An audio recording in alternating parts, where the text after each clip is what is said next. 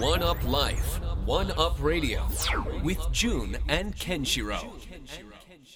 One Up Life、One Up Radio。僕、加藤潤と。税理士健志郎がお送りしています。さあ、2023年最初のワンラジテーマは、お年玉、どう使う？はい。ということでいきたいと思いますが、ところで、ケンシロウさん、僕もケンシロウさんもお年玉をもらう立場から、もう、すっかり、あげる立場にね、なってしまいましたけれども、はい。今の時代って、はい子供たちはお年玉どのくらいもらってるんでしょうかね？はい。あの、それ私も気になってちょっと調べてみました。はい結果をお伝えする前に、ちなみに、じゅんさんっていくらぐらいもらってましたか、そうですね。まあ、加藤家では小学生時代はだいたい3000円ぐらいかな。で、中学生以降になると5000円ぐらいだったと記憶をしています。で、まあ、はいおじいちゃん、おばあちゃん、親戚含めてトータルで、まあ、3万円くらいでしたかね。あーうん家も全く同じかですね。はい小学生時代が3000円で、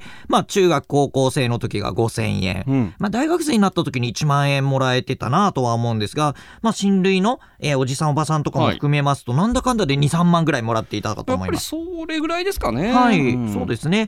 ちなみに楽天カードが運営しているマネーメディアでちょっと調べてみますと、えーお年玉の相場としては小学校高学年で3000円、うん中学生が5000円、高校生が5000円から1万円ぐらいっていう結果になってますねって。ことは、加藤家も小杉家も大体相場といった感じですよね。はいはいいやでも意外と今の時代もそのお年玉の額っていうのはそんなに変わってないんですね。そうなんですね。私も調べてみて、んさんからの話も聞いてもですね、まあ今の時代になっても、あんまり相場が変わってないと。で、まあ親の世代とかおじいちゃん世代の方々からもいただくということを考えると、大体皆さんトータルで小学校高学年の時に2万円ぐらい。うんまあ中学生ぐらいになると3万円ぐらいで高校生ぐらいになると4万円ぐらいにはなっているんじゃないかなと。わあ今の話だともう小学生でもスプラトゥーンであったり ポケモンやらもうゲームソフト3本ぐらい買えちゃいますね。そうですね。はいはい。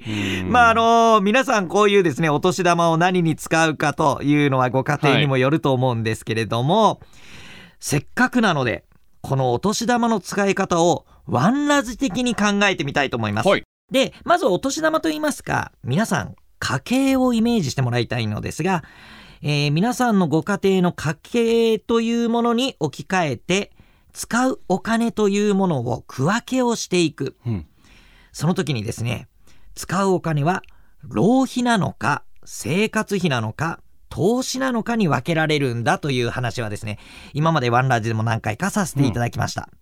ちなみに、浪費というものは、心を満足させるために使うもの。このですね、えー浪費、まあ、漢字で書くとあんまりいいイメージではないんですけれども、お金を何のために貯めるのかっていうと、お金を使うためで、お金を何のために使うのかという最終目標はこの浪費になります。うん。まあ、最後はそこってことでそうですよね。最後はそこなんでう別に浪費が悪いことではないんですが、一応ですね浪費というものは心を満足させるものなんだ。ちなみに生活費というものは生活をする上で必要なお金なんだ。うん投資というものは皆さんの将来の生活費とか浪費のために準備をしていくお金なんだ。っていう、まあ区分けができます。なるほど。浪費生活費投資ということですね。はい。でこれをお年玉で考えるとお年玉っていうのはその毎月のお小遣いとは別の臨時収入にあたりますよね。はいそうなりますじゃあその臨時のお金をどこに、まあ、どうやって使っていくのかっていうのが重要で、まあ、さっき僕がね触れましたけれどもスプラトゥーンとか、まあ、はい。ポケモンとかそういったゲームは、はい。はまあ、楽しみたいとか、はい。もう遊びたいっていう、まあ、心を満足させる行為だから浪費に当たるっていうことでいいですよね。そうなります。でもちろんまあそういうことにね使っていいと僕は思うんですけれども、はい。まあ、この番組3年目にもなると、はいまあ、貯金も重要な気がするはいというか、まあ、貯金っていうのは将来の生活費であったり浪費のための準備ということなので、はいこれはもう投資に当たるって考えていいんでしょうか？おっしゃる通りになります。なので、皆さんのお子さんのお年玉の例で考えてみますと、お金の区分とか使い道はですね、浪費は自分の買いたいもの、うん欲しいもののために使う。生活費っていうものは毎月のお小遣いの中で普段買っているものに使う。うん投資というのは貯金に使う。といったイメージになります。なるほど。どれもね、大切なのはわかるんですけれども、これ果たして子供たちに決められるのか、否か。はい僕はもう全部浪費でしたね。こう見ると。はい。はいですので、ままあ分かりづらいと思います。どうすればいいんだ？浪費に回すのか、はい生活費なのか、うん投資なのかっていうですね、このポイントを整理したいと思います。はい。ポイントはですね、ただ一つですあ。ただ一つ、はいなんか真実はただ一つみたいな言い方でしたけど。はいあ、一つですか？はい一つになります。こういう臨時の収入というのは、生活費には使わないということがポイントなんだと。はいつまりですね、うんお年玉というのは臨時の収入になります。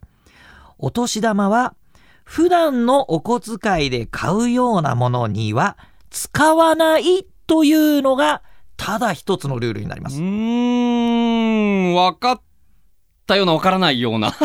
どこですかね。すいません。失礼いたしました。いやいやいやもうちょっと分かりやすく説明したいと思いますベル不。足ですね。いやいやいや。はい。ではちょっとここで解説させてもらいます。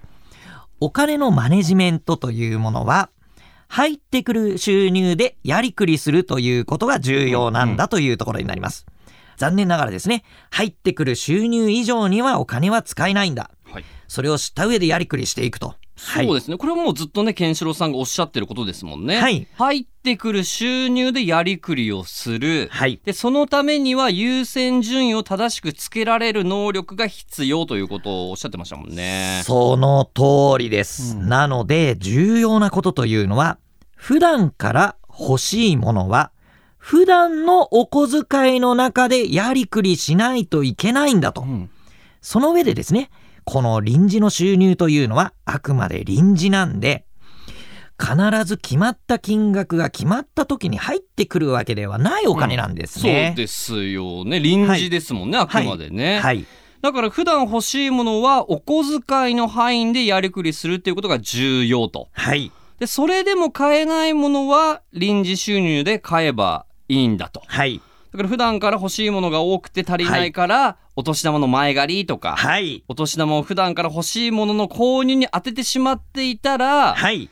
まあ、やりくりとか優先順位付けといった能力っていうのは、まあ、育っていかないですよね。その通りなんです。ですよね。はい。これってよくよく考えたらお給料にも当てはまるような気がするんですけれども、はい。まあ、大人のお年玉つまり、まあ、ボーナスっていうのが臨時収入になるわけですよね。さすがでございます。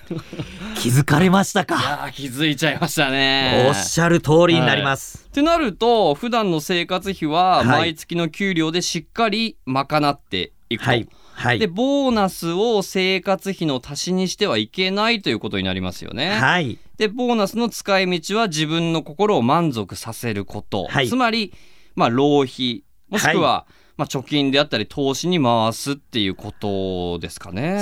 そうなんです。おっしゃる通りになります。つまりですね、普段の生活費は、普段のお給料の中で、いかに賄うんだという、これがですね、やりくりになりますので、ボーナスを当てにしてはダメだということですね。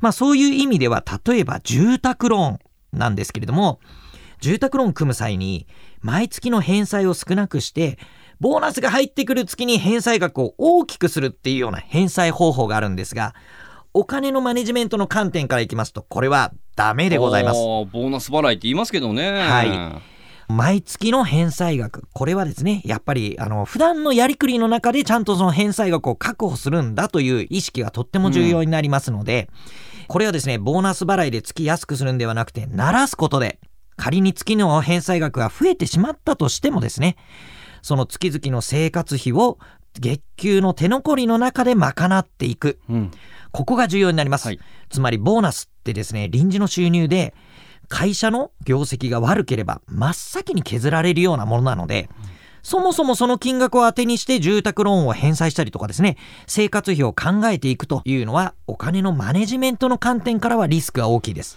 いやその通りですね確かにお年玉からもそういう考えっていうのは少しずつ学んでいけますね。はい。はい、ってことはもちろんケンシロウさんの学生時代っていうのはお年玉全額をまあ、投資だったり貯金に回していたということですもんね。そうですね。そうですね。なんか嫌な間があったけど、今。ちょっと小学生時代は、まあ、あの、お母上がこう強制没収をされてですね、まあ、投資というか貯金というかに回っていてですね、えー大学時代にちゃんと返していただいたのですが、はい。えー、1年で消えました。マネーリテラシーとは？どこ行ってしまったんでしょうか、これは。でもですね、まあ、そういう意味では、あの、その時の後悔が、もう今の自分につながってますので、あまあ、そう考えると、あの時の浪費っていうのは浪費ではなくてですね、こう、はい今の自分への投資だったっていうのが言えるっていう考える。なというかですねるほど。はい。うまい。